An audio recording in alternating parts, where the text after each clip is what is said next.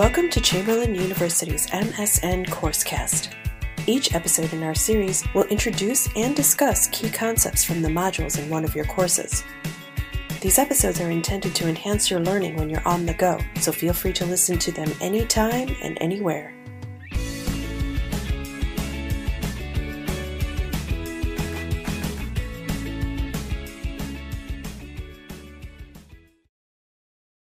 And welcome to our podcast for NR 562 on the responsible use of healthcare resources. This is Dr. Mariah Hawken with the MSN Accelerated Track Program, full time faculty. And I am so pleased to have with me today Dr. Mary Ann Deggs, who's one of our visiting professors in the Accelerated Track. Dr. Deggs, could you introduce yourself? Yes, thank you, Dr. Hawken. I really appreciate this opportunity. In addition to working as a visiting professor in the accelerated track here at Chamberlain, I also work as a clinical nurse specialist and clinical nurse leader at the University of Alabama Birmingham Hospital in a very big 20 bed cardiothoracic intensive care unit. Well, thank you. We so welcome your expertise and your knowledge and appreciate your time today in talking about the responsible use of healthcare resources. So let's start sort of broad. And would you be able to provide an overview of healthcare resources and the responsible use of those resources? Certainly. The term healthcare resources can be used to broadly refer to the human, material, physical, and financial resources that are used to provide healthcare to individuals and populations across healthcare systems. From this vantage point, we realize that healthcare resources extend far beyond a physical building or insurance coverage for care delivery. In addition to physical space, facilities, and financial funding streams, resources within the healthcare system include the human capital and their respective expertise, information management systems, technology, and even tools for diagnosis and treatment. Essentially, any resource that allows for the provision of healthcare. A continued volume of uninsured individuals, rising costs, and changes in reimbursement can impact the allocation of healthcare resources. In order for healthcare systems to thrive, providers and consumers must be insightful stewards of healthcare resources. Consequences of avoidable use of healthcare resources include higher costs, poor quality of care, and other negative organizational outcomes. Strategies to resolve these concerns must address the underlying variables that contribute to the use of these healthcare resources. Wow, thank you, Dr. Diggs. I think that really highlights how there's many facets to healthcare resources and that really encompasses a lot of pieces. So, building on that, and you really have started to mention several of these types of resources, but what do we mean when we talk about healthcare resources in terms of the many resources that would be included? Well, healthcare resources can be anything that is needed to care for patients within a particular setting, such as a hospital or clinic. This includes funds, competent staff, equipment and supplies, space, and even access to fresh water and electricity. The hospital I work at has almost 1,200 beds between two campuses, and I sometimes reflect on how difficult it must be to ensure that everything runs smoothly and general maintenance is completed. We have several green spaces, so even lawn care is needed that's great even to highlight that the resources go beyond just the four walls of the institution and do include that exterior space such as long maintenance um, parking parking structures anywhere from you know light bulbs outside in the parking areas so it is really important to think that resources are really all the moving parts that help that healthcare organization to stay running, basically. So, when we talk about responsible use of healthcare resources, what does that look like in action on a day to day basis? The Institute of Medicine described aims for improvement in healthcare, which includes the concepts safe, timely, effective, efficient, equitable, and patient centered. This is also known as STEEP. I believe that responsible use of healthcare resources should be guided by these tenets in conjunction with models for improvement such as the PDCA cycle. For example, the Cardiothoracic Unit, or CICU, at the University of Alabama at Birmingham Hospital had the highest incidence of hospital acquired pressure injuries, or HAPIes, within the organization. Unit leadership determined that the number of HAPIes in the CICU would be reduced. The purpose of our evidence-based process improvement project was to decrease the number of hospital-acquired pressure injuries in the cardiothoracic intensive care unit by at least 10% over a one-year period. So we wanted to reduce our number by at least five. The aims for improvement centered on patient-centered care that was safe and effective.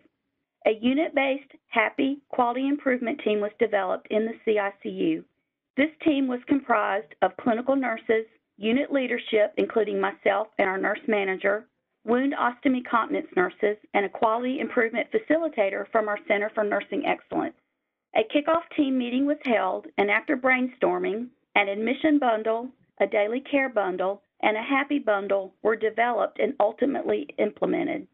Use of evidence-based bundles outlining nursing interventions is key to the prevention of HAPIes in the critical care patient. Prophylactic foam dressings, which we were already using on the sacrum, were utilized for the heels and the elbows, along with a fluidized pillow.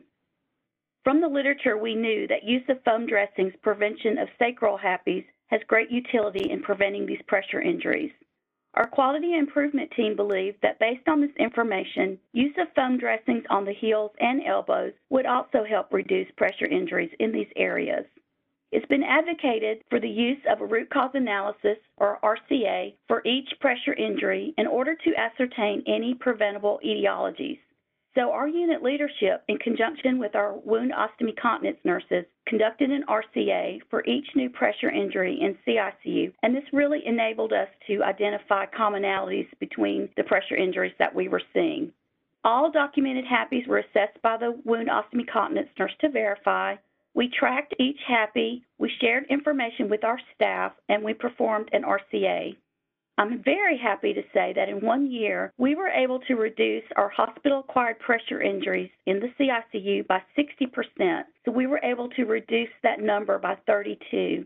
The average cost of treating a HAPI is estimated to be around $10,000 nationally. So the cost savings in one year was about $320,000.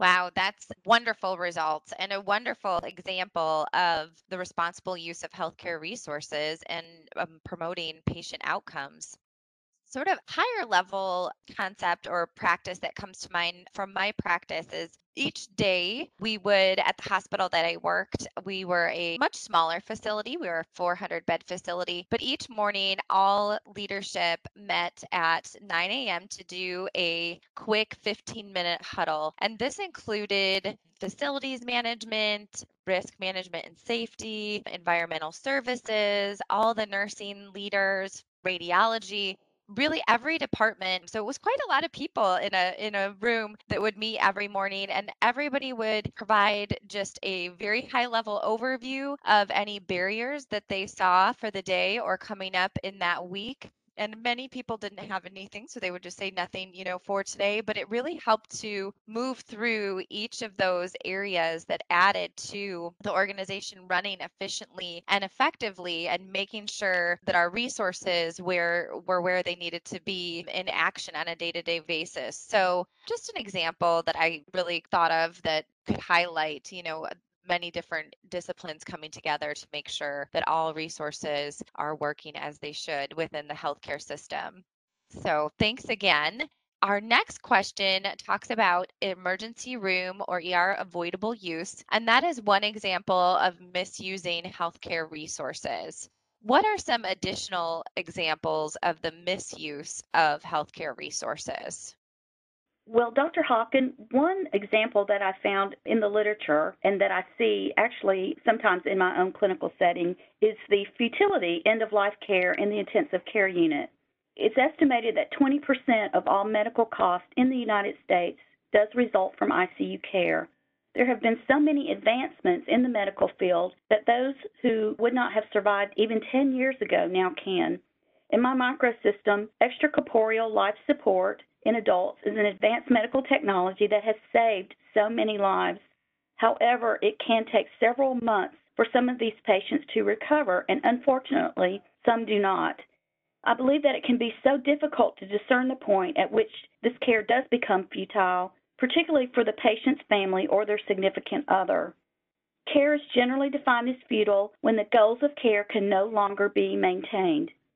I can imagine how difficult it must be for a patient or family to make the decision to withdraw or discontinue care, and truthfully, medical professionals may feel obligated to continue the treatment course. Another example is misuse of antibiotics. Consumers may demand or providers may prescribe antibiotic therapy inappropriately.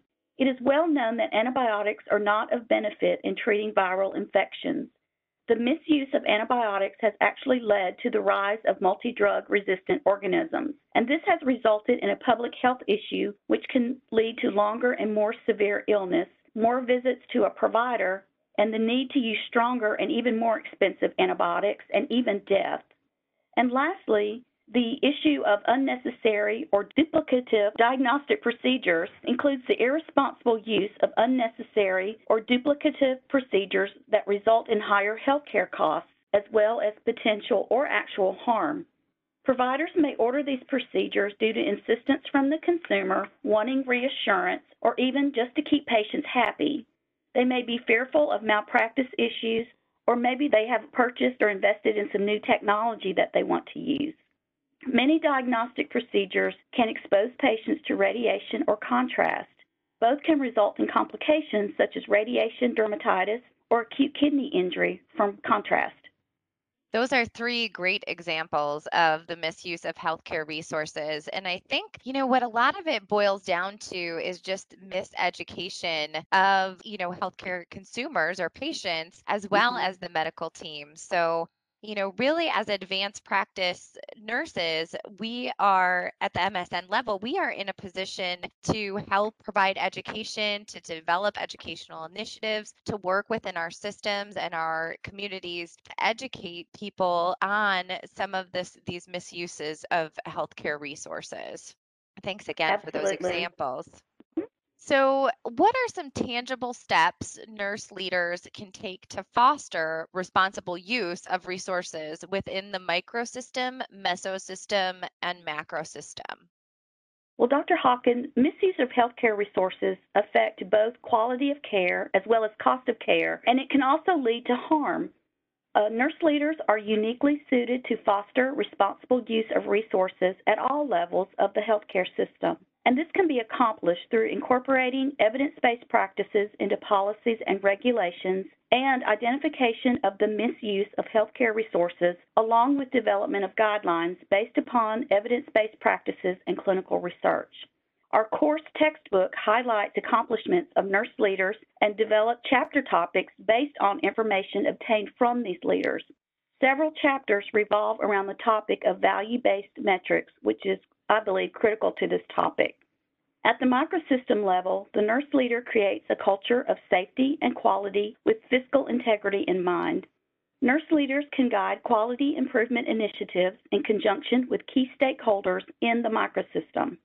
Monitoring and review of quality metrics is imperative. Nursing sensitive indicators such as falls, restraint use, hospital acquired pressure injuries, or hospital acquired infections are amenable to our nursing interventions. Development, implementation, and evaluation of evidence based bundles can be used to improve quality of care and patient safety. The clinical nurse leader, for example, assesses that the number of central venous line associated bloodstream infections on the nursing unit are increasing. An interdisciplinary evidence based bundle is developed, shift huddles are conducted to educate staff, and implementation ensues.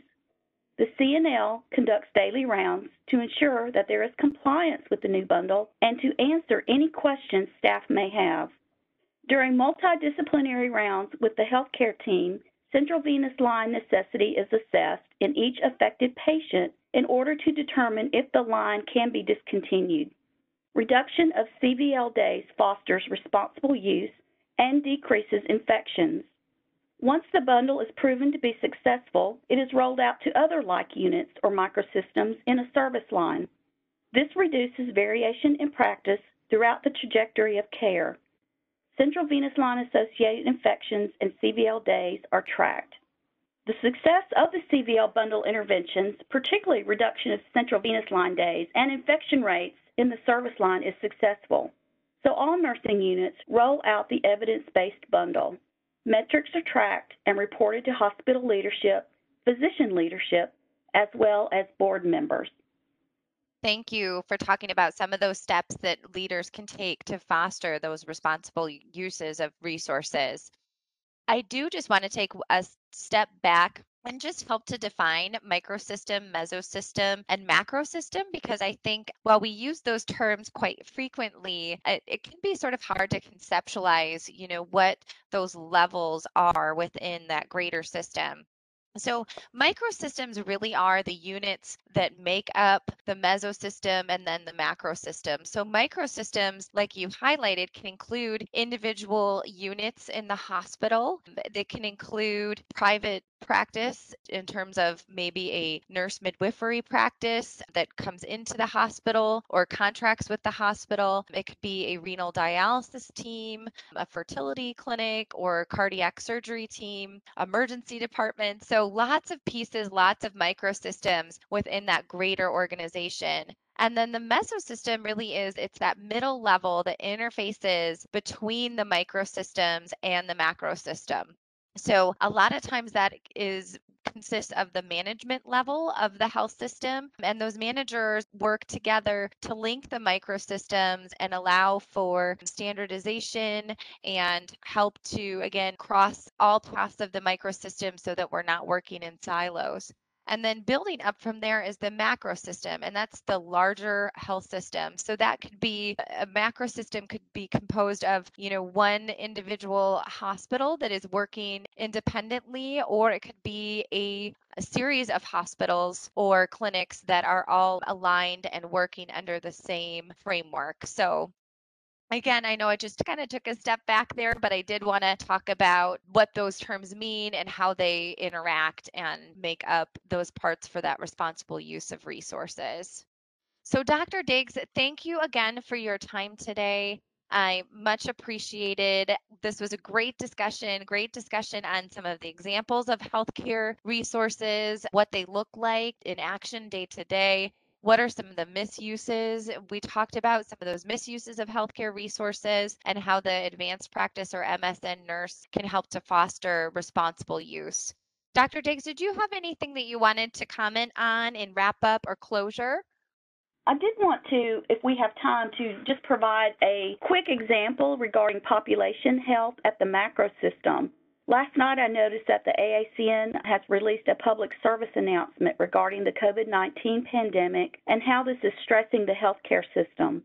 Talking points included the importance of getting vaccinated, and nurse leaders can take this message down to the mesosystem, from the macrosystem to the mesosystem, and even down to the microsystem and to the general public. Great. Thank you definitely for pointing out that public service announcement just from last night. And that's a great example of bringing that down to each level in the responsible use of resources. Well, thank you again, Dr. Diggs, for your time today. And thank you to all of our students who are listening in. Um, I know you enjoyed our discussion today. I'm sure you did. And we will be talking to you in additional podcasts going forward. Thank you and take care. Thank you so much, Dr. Hawken.